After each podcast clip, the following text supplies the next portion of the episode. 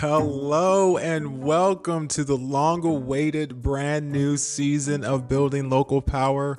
I'm your co host, Reggie Rucker. And if you're a regular listener, you know the show has always been about challenging corporate monopolies and expanding the power of people to shape their own future. Well, on this season, we're going to highlight those frontline stories in the fight against monopoly power by talking with people from all over the country who are actively engaging in building more equitable, thriving local economies. We're going to take you from a reverend fighting dollar store proliferation in Ohio to a local fisherman being threatened by private equity firms in Massachusetts, all in the name of saving and creating self reliant communities. But I don't want to give it all away, so stay tuned for this week, it's time to turn it over to the peanut butter to my jelly or the jelly to my peanut butter, Luke Gannon. What's up, Luke? You know, Reggie, I've had this sort of empty feeling these last couple of months, and I realize being the peanut butter to your jelly and the jelly to your peanut butter is exactly what I've been missing. It's great to be back. Anyway, I am Luke Gannon, and today Dr. Donald L. Perryman is telling his story. Dr. Perryman is the senior pastor of the Center of Hope Baptist Church in Toledo, Ohio. Under Dr. Perryman's leadership, he has connected the community's social, political, and economic life to its spiritual and cultural foundations. His work in the church has reverberated to his community in Toledo at large. I was almost literally born into the black working class church founded by my grandfather and they tell me that as a toddler, maybe I used to break protocol by going into the pulpit where he sat during worship and sat in his lap as a child. So, uh, you know, I can trace my my earliest beginnings to the Black church, and I'm a child of parents and grandparents who came north as part of the Great Migration to pursue jobs and flee the oppression of the Jim Crow South. So I was basically a first generation student attending college during the civil rights anti-war movement and experienced a lot of activism on college campuses all over the world through TV and personally at the University of Toledo. And I distinctly remember while being there, students were shot by the National Guard at Kent State University down the road and at Jackson State. And we saw a lot of students being involved in the civil rights movement, such as uh, SNCC, the Student Nonviolent Coordinating Committee. I left school for a period and started a family and then went back into the back into school, into business school in the 1980s when conservatism, hip hop, supply side economics, and the deregulation of savings and loans all converged. And got a job in corporate America trying to perverse spaces that were created for privileged people. And I'm thinking that this is finally my calling in life. And I let my feelings be known about what I considered to be unfairness and injustice in uh, my company's social responsibility and how they were dispersing resources. And there was just some dissonance and discord between my inner and outer lives.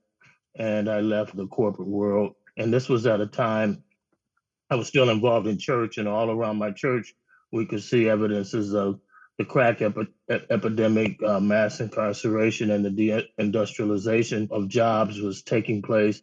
It was then that I perceived the Lord telling me that the world of finance and banking is really not your call. God wants you to carry out his work in fighting for justice, empowerment, and inclusion through the church. Dr. Perryman has lived in Toledo for his entire life. He has served as the senior pastor for his church in Toledo since 1997, built a coalition of faith leaders working to challenge the disparities affecting the poor, marginalized, and communities of color, and created a home for his family. I think at every critical juncture of my life, somebody has appeared to help me early in life. I went through a tragedy, which I think probably all reverends have some piece of pain or or, or some cloud in their background that God uses to keep them grounded. And people appeared, helped me all the way. I was stepped in as mentors. Really great people. Politically, Toledo, they call Toledo a blueberry and a strawberry patch. It's a blue county in terms of politics, but the rest of Ohio is pretty much red and very, very conservative. Well, Toledo is I consider socially and culturally conservative, but there are a lot of really good people. And the racial hierarchies are still here, reflected in the, the disparities that exist. And so I've I've lived here all of my life and I like it a lot. I have grown children who live here and I have uh, grown children who have left for what they consider to be better opportunities elsewhere. As the senior pastor of Center of Hope Baptist Church, Dr. Perryman works tirelessly to empower and bring justice to the oppressed. My, my frame, I guess, comes from this is when I look at the scriptures, particularly the Gospels, I see that Jesus was a poor, oppressed Jew born in Palestine, a brown minority in an area controlled by the Romans. He was born to a poor single mother and he was the stepson of a working class father. He, Jesus, showed solidarity with the oppressed of his time and he led this religious movement, so to speak, to empower his community that was living under this politically and economically abusive system of Roman colonialism. In other words, Jesus and his community were victims of injustice perpetuated by an imperialistic Roman Empire. So I try to connect what Jesus did with marginalized people in first century Palestine with our experience today. And, and that includes marginalization or oppression in all of its many forms, whether you're talking about gender, sexual preference, social status, class, income, disability, and the intersection of any of those with race and or ethnicity. So I, I try to speak to to that situation as well as to the subjugation and domination by the powerful, whose unjust practices often leave others poor and sick. So that's my frame. That's how I see things, and that's how I operate. Dr. Perryman has applied his framework of fighting for justice to the proliferation of dollar stores in Toledo. We started fighting against the proliferation of dollar stores in 2015. I just pulled together some neighborhood groups and government officials. We got notice from our city government that they wanted to do this project, and it was within a block of my church. We pulled together, I guess we would call them in organizational parlance, but they were people who maybe had funds or who were connected in city or county government to help us. And we just pulled that together and we met to protest the dollar store request to build a store in this historic area of Toledo known as the block. And the block was, this was our Bourbon Street. This was our Wall Street for Toledo. It, it was a thriving Black community that had been rich in food, art, music, culture, activism. The Black Panthers were there during my college days, and it was home to over 70 Black commercial enterprises and so it was it was a, a neighborhood that formerly had a lot of prestige and it meant a lot to the community and this community got destroyed by i don't know suburbanization or disinvestment and the residents had had enough of that decades long disinvestment there was uh, power in numbers and we protested got our data together and we defeated the dollar stores. In the meantime, they came back, uh, slipped through the cracks. We got a, a, um, a moratorium established where they could not do any more construction in the city. City council changed and they slipped through the cracks, and now we're fighting that fight all over again.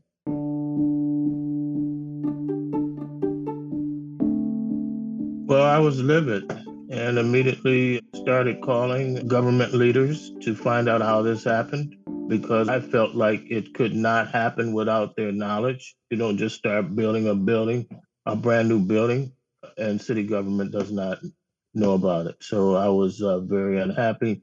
Again, Dorr Street in Toledo is a source of pride for the community. And then I learned to be keenly aware of uh, lip service from city leaders and passive aggressive resistance on their part, where they don't say they're not going to work with you. They don't say no, but they try to wait you out or put impossible demands on you. And so I'm cognizant that the dollar stores have a lot of resources. And sometimes I even understand that the politicians would rather that the dollar store take on a small community coalition like ours than on the public office holder. Dollar stores have endless resources, and they use these resources at the expense of communities. They have poor labor practices, erode community identity, extract wealth, and create and exacerbate food deserts. They're a cancer on vulnerable urban neighborhoods, and they prey on struggling communities. They force out locally owned stores here in Toledo and, and other businesses, including the businesses that businesses do, do business with. They also can deter them from opening. And so, a significant negative impact of the proliferation of dollar stores is that they worsen the problem of food deserts. And those in Toledo rarely, if ever, sell fresh produce or meats, but they go in and undercut the grocery stores on prices of everyday items and push them out of business. And so we know we're finding in uh, these neighborhoods that have an overpopulation of dollar stores that we have higher obesity rate, heart uh, problems, heart disease, diabetes. Th- those rates are alarming, and other social determinants of health are, are very, very poor compared to other neighborhoods. Not only do dollar stores cause food deserts and lead to health deterioration, but they use their power to muscle local businesses out of the market. I have a friend that talked about a very popular business that provided school supplies for teachers and for students. Within a short time, the construction of a new small box store, a couple months, this uh, business that had been in Toledo for a long time was was gone. And just in our inner city, I mean, our church is there, and we've just seen all of these businesses and houses turn to vacant lots.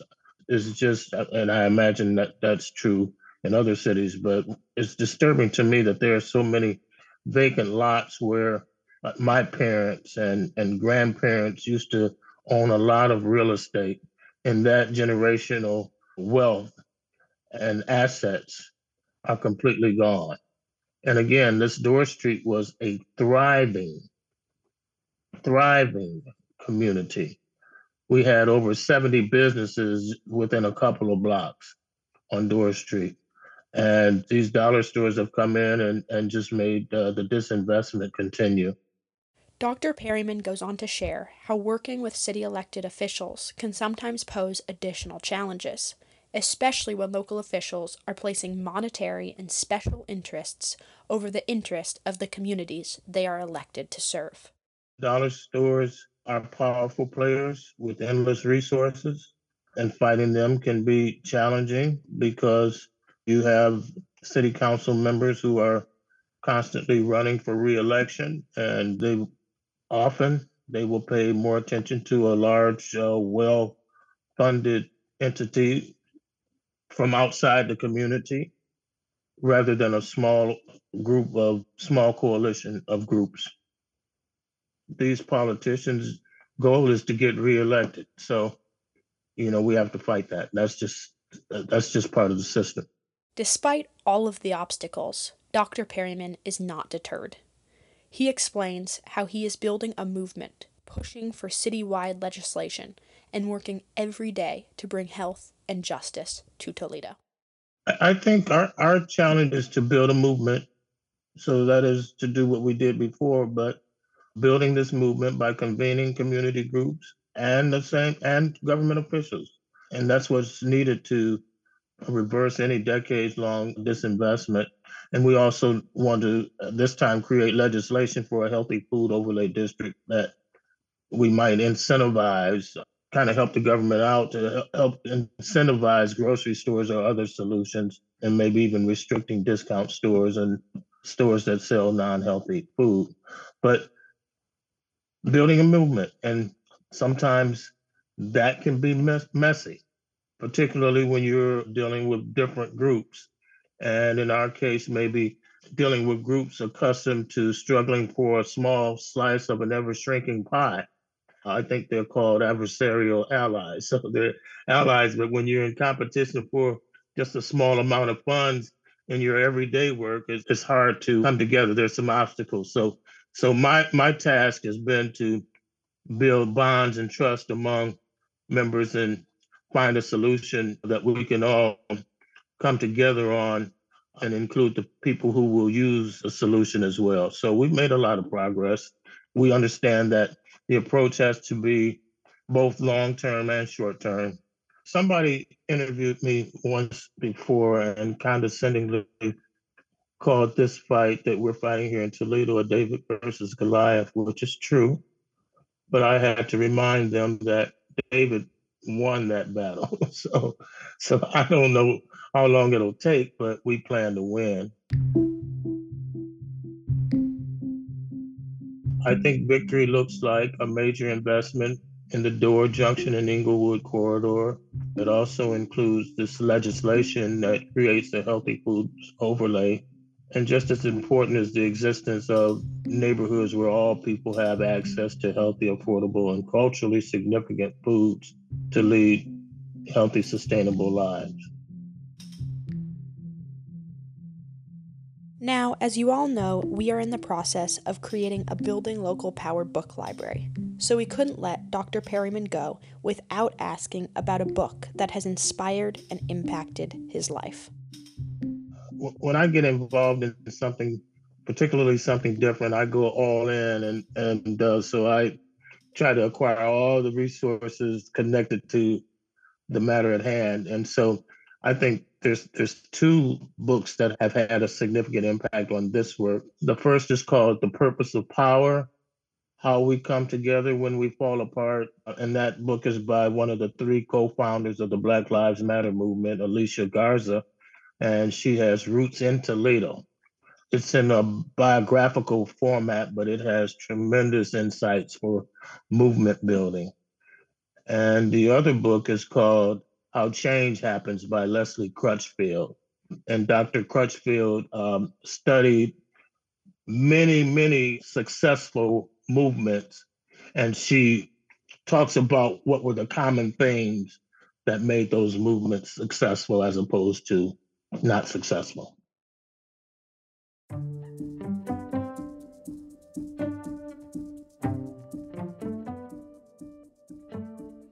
We cannot thank Dr. Perryman enough for joining us on the show and telling his story.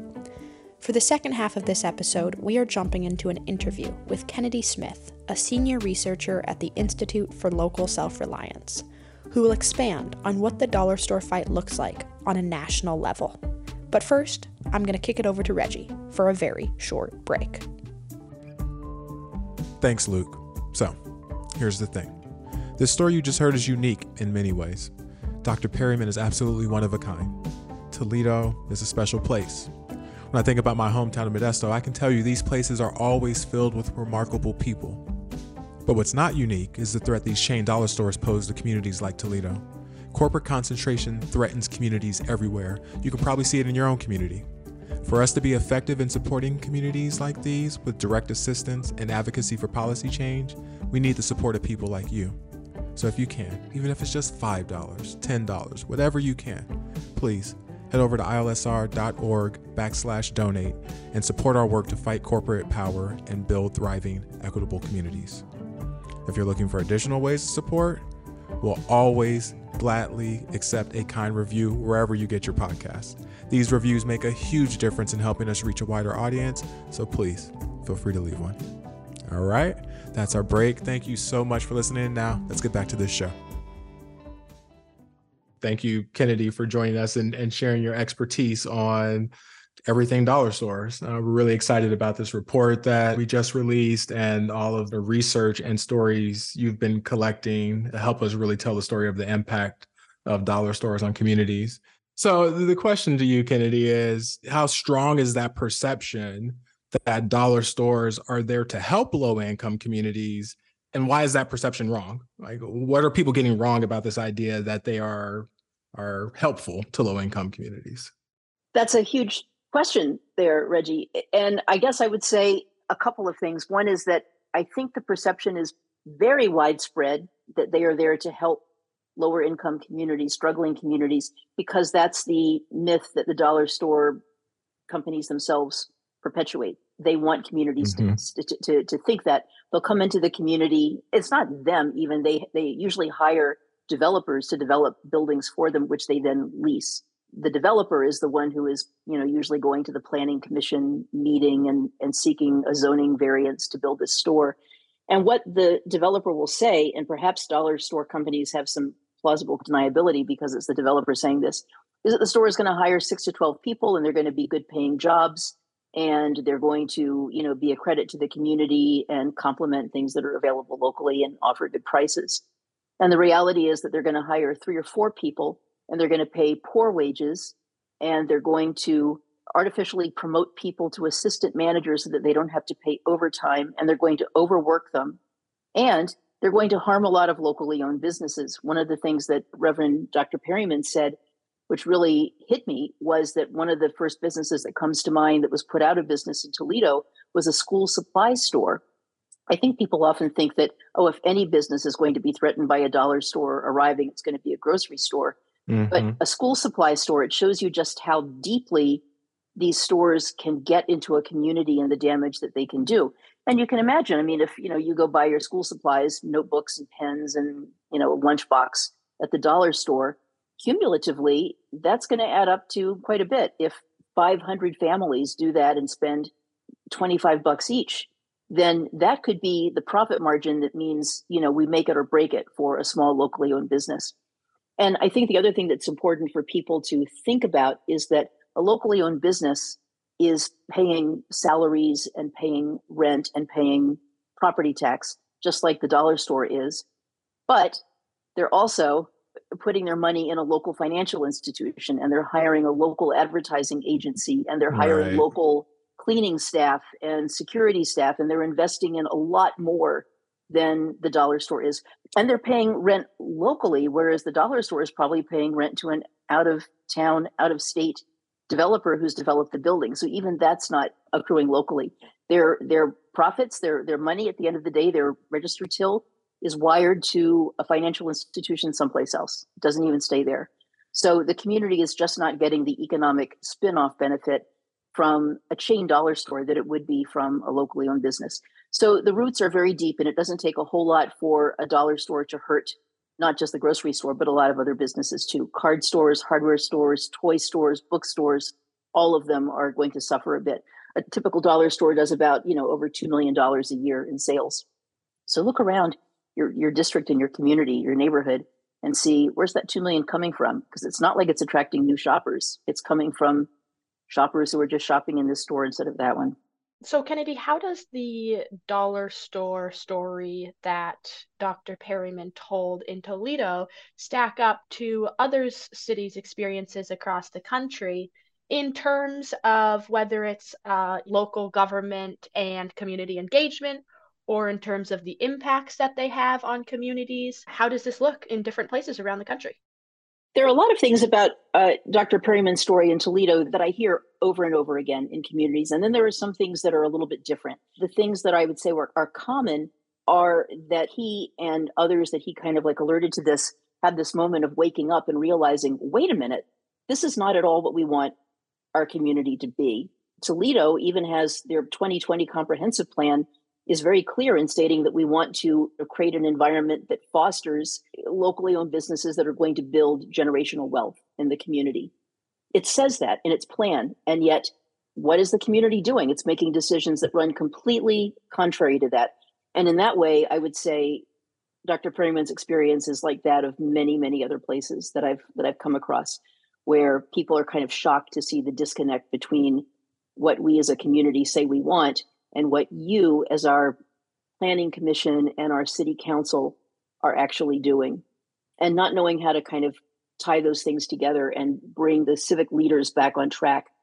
Another thing that Dr. Perryman said that I see happen all the time is that the dollar stores come in and they they want to open a store and they're able to defeat them the first couple of stores. They're able to say, "No, you can't. We don't want you to come in for these reasons. You're not meeting our zoning code in this way or you know, blah blah whatever it might be but they come back again and they come back again and they come back again. And eventually, they're going to catch the city with its guard down, or they're going to find some loophole in the local zoning code, and they're going to find a way to get in. And that's why it's so important. And I think that Dr. Perryman he realizes this obviously and he's moving in this direction he wants to create a healthy food overlay district in toledo that not only would limit dollar store development there so that the neighborhoods are not being overrun saturated with these stores but that also incentivizes development of healthier food options whether that's you know a full service grocery store or a fresh food market or a farmers market or urban gardens the whole sort of panoply of things that are going to create a richer healthier food environment for neighborhood residents. And that's what communities need to work towards doing is not just fighting off the individual threats that pop up but taking long-term action to put in place city legislation that's going to make sure that this doesn't keep happening over and over again one of the things that Dr. Perryman represents that I, I see occasionally and I would like to see more often in communities that I work with is this dogged determination. He is going to win this. You know, mm. he is in it for the yeah. long haul. He's been fighting this for almost a decade and he's not given up. The whole David and Goliath analogy, and he was like, David won. Yeah. He's he's yeah. going to win this. And it takes that. It takes that level of determination. And he also is a great collaborator. He's pulling people together to work on this together. And in that way, I think he he represents a very important lesson and example for communities that are trying to do this. So some things that are common, some things that are not. I certainly admire him very much for the determination that he's bringing to this, and, and I'm certain he's going to succeed. So, you know, you mentioned actually in your conversation in the in the stories that Dr. Perryman told, you know, there were mention of a fair a fair number of the harms that come about when these dollar stores move in. And in the report that we've released, part of the collection of products that we released is a, a, call out to 17 problems 17 problems that are created when dollar stores move into the community because we don't have enough time we can't go through all 17 problems here but we will have a link to the report and you can find all the 17 problems. But kennedy i wanted to get maybe two or three of the harms that either sort of are most common and sort of that people should be most aware of because they're most common or maybe one or two that that are the most surprising and maybe people don't immediately think are going yeah. to be harms caused by the dollar stores. Take us through a few few examples sure and i should probably mention that these are the 17 most common problems that i hear I have a longer list, but okay, okay. you gotta you gotta right. stop at someplace. And these are the ones that I hear I hear mentioned more than more than once in my conversations with people concerned about dollars for proliferation. We've we've talked about their impact on existing businesses, and that's obviously front and center in my mind of thinking of here's here's real damage. Some of the others that I think are most alarming, and they're all kind of related to the dollar stores, the chain dollar stores business models. One is that they are they they attract crime and that really alarms communities. There are a number of battles that are going on right now that are really pivoting on that one issue. And the reason that they attract crime is because they're understaffed. They don't have on staff mm. security and they only have a couple of people on duty at a time. And they don't have the capacity to be, you know, stocking the shelves and, you know, unpacking boxes in the storeroom and also helping customers and also then staffing the yeah. cash register there was a policeman in Dayton who basically said these are like walk-in ATMs. You just walk wow. in and take the money that you want because wow. it's so easy to do. And in the past several years, these these robberies have become more and more violent. So now it's routine. Every day when I look at my news feed and my email, I, I see story after story about shootings and stabbings, a machete attack not too long ago mm. in dollar store robberies they also tend to because they they deliver merchandise quickly to these stores and the staff don't have the capacity to unpack them so they stack merchandise in the in the aisles and in the front windows police who are driving by and pedestrians going by or cars can't see into the storefront and so they can't see if there's a problem going on inside so it kind of feeds mm. on hmm. itself so that's a big issue there also is a problem because dollar store developers since the dollar stores aren't going to pay them a whole lot in rent they tend to seek out cheap land, cheap locations for their stores. And because of that, they often locate in places that have drainage problems, stormwater mm. runoff problems, traffic problems, things that are kind of associated with marginal areas that aren't well served by city services or or whatever. And so I've seen lots of communities that are saying, "Hey, we've had a dollar store here for a few years, and trash is accumulating and it's getting stuck in the storm sewer and it's flooding all the time. And because they built it in this sort of hollow, it means that now the neighboring residential properties are getting flooding problems and they're having seepage in their basements. And so there are wow. all kinds of problems that are related to that. So, and again, it's kind of related to their business model. They look for inexpensive locations, inexpensive land, and that's the land that's most problematic and doesn't have the good services those are a few. I mean, there are there are plenty plenty of other problems that they cause. They have labor issues, all kinds of in-store safety issues. They tend not to pay much attention to whether they're building in a place that has natural or cultural resources that might be impacted by their presence. They extract wealth from the community. That one we've talked about a little bit in terms of the benefits that locally owned businesses have over chain retailers. And when you kind of play that out over 10 or 20 years, you can see, oh, this community, if not for the dollar store proliferation, probably could have supported 20 or 30 locally owned businesses.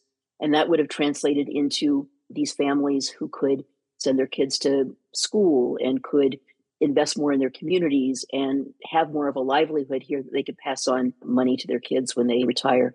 So it's a it's a kind of tragic multi-generational story that's being written here um, largely because, from the way that I see it, local governments don't really have the political will, the courage to say, nope, we're not going to do this. You know, we need to turn our comprehensive plans, our vision for our communities into tangible action and put it in the zoning code.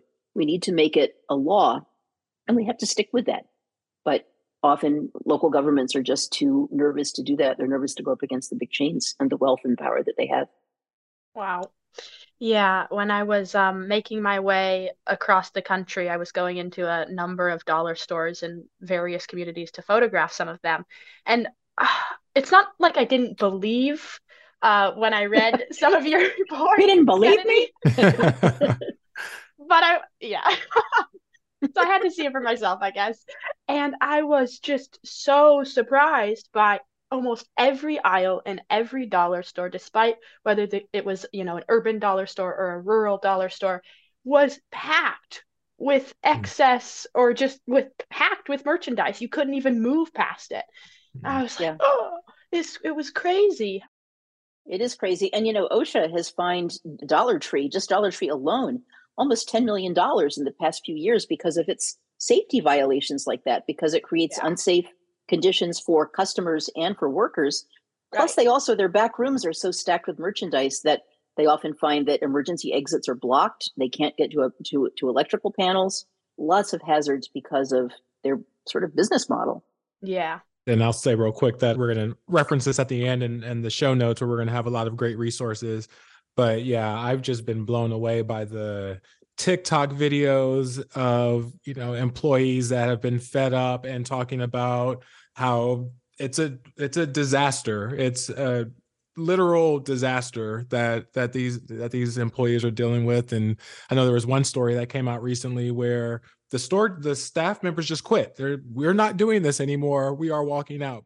To what Luke was saying, there's so much insanity involved in this whole process. And when you see it firsthand, it it is mind blowing and surprising that this could exist. Yeah, it is surprising that it exists. And to get back to, to some of the things that Dr.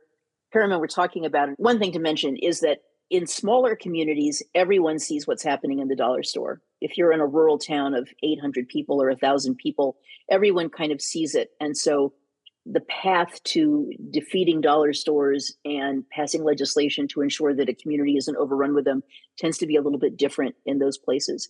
In urban neighborhoods where Dr. Perryman lives and works, where his church is, it's the people who live in that neighborhood who are the ones who see the damage up close and the people who are downtown and you know yeah. sitting yeah. on city council might be oblivious to it and might think oh they're exaggerating it's not that big a deal yeah and that speaks to the fact that dollar stores have a an uncanny tendency to locate in black and brown neighborhoods in cities in urban areas they're finding the areas not only where there might be unmet market demand which is good for their profits but where there might be not as much political resistance where people don't feel as empowered to speak out and take action or don't have the leadership to know how to do that.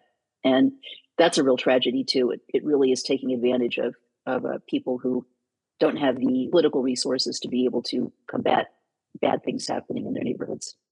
Yeah, and actually, one of the things that Luke and I have been talking about recently is there's this idea of, you know, like political influence and resources and then also, when you talk about that disconnect between communities and power, it's you know the institutions that just are unwilling to listen. Like even like you know we talk about uh, Dr. Perryman telling his story of you get this moratorium and there's this supposed agreement it's like we're all on the same page we're going to like this is the direction we're going in and then for leaders to come in and say actually we're just going to dis- disregard this vision that we share that that ability to coldly disregard a community even though you do hear them and you do see them and you're just going to disregard them that feels like just insulting uh, frankly insulting.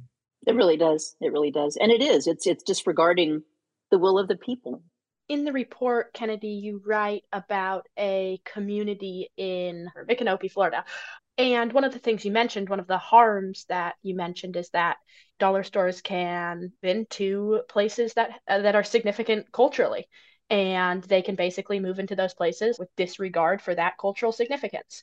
So what have been a few of the most successful strategies that communities have used and that local governments have used to, to fight these dollar stores off? They, they were i think that in micanopy people there are very tuned into local history and very aware of the cultural resources they have and so that was helpful because when everyone saw oh my gosh this is where the dollar store where they want to develop it there were a lot of people who realized wait a minute this is the site of the last battle in the great seminole war and mm. there's a seminole burial ground there what mm. on earth are they doing and so there were a lot of people who came out of the woodwork and said, wait a minute, this is a bridge too far. This is just not going to happen. We have to protect this.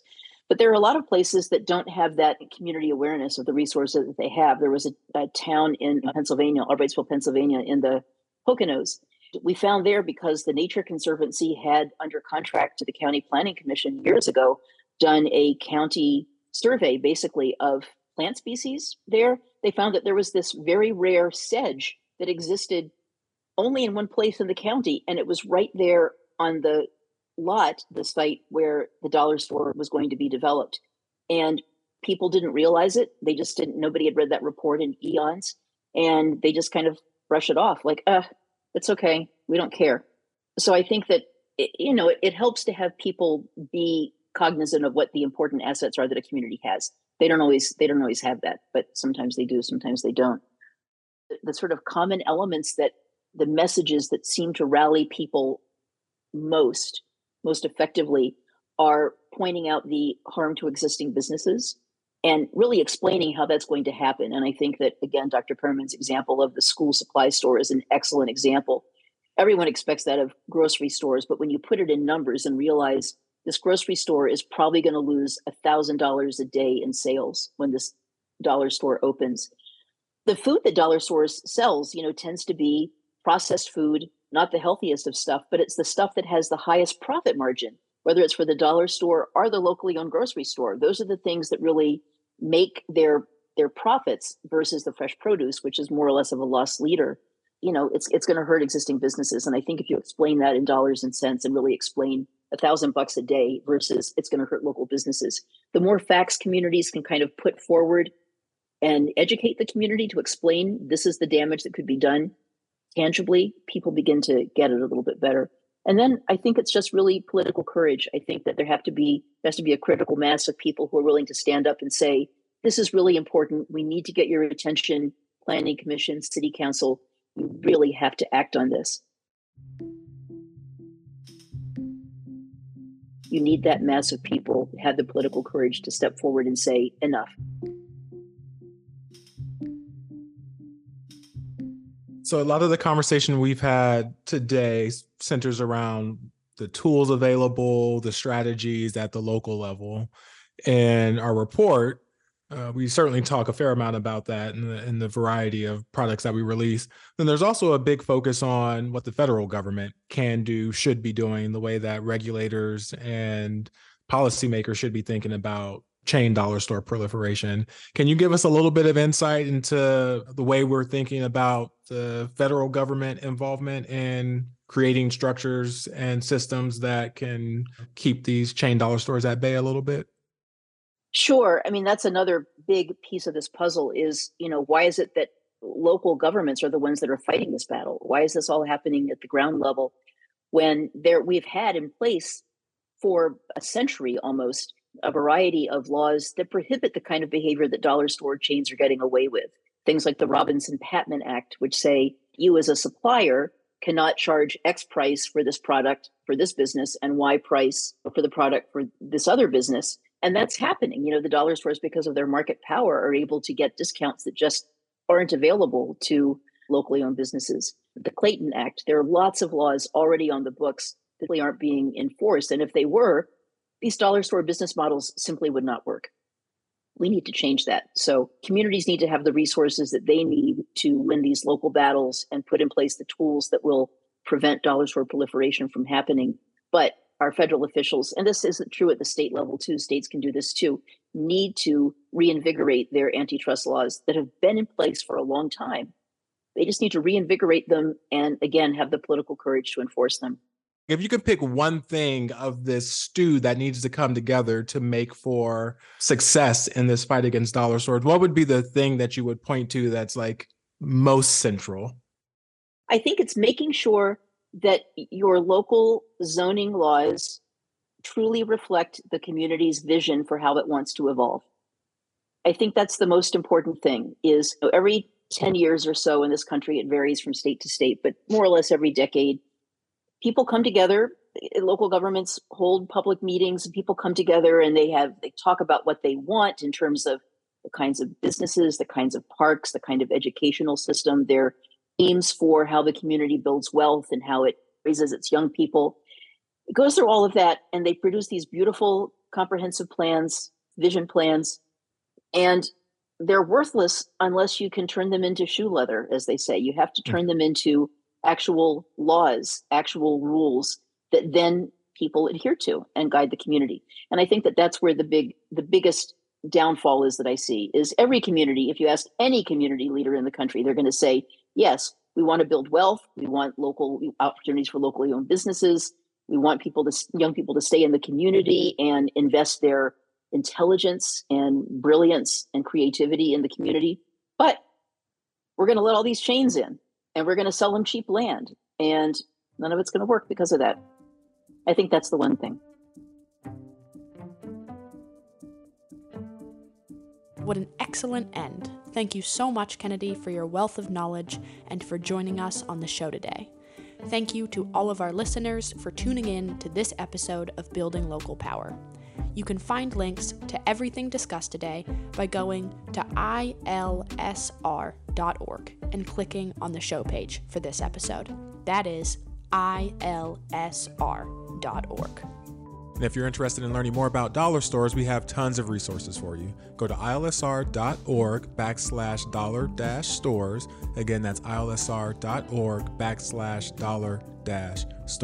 We've got the latest report for you, the strategy guide, the 17 problems to help with the strategy, news stories and examples of communities that are winning their fights against dollar stores. We have it all. So again, that's ilsr.org backslash dollar dash stores. And if you like the podcast, please share it with your family, your friends, everybody you know, so that we can build this movement to keep dollar stores from overtaking your communities. And please don't forget all of your reviews, likes, and donations help produce this podcast and support the research and resources that we make available on our website. This podcast is produced by Luke Gannon and me, Reggie Rucker, and edited by Drew Birchbach. Our brand new theme music is composed by ILSR's very own communications manager, Andrew Frank. Thank you for listening to Building Local Power.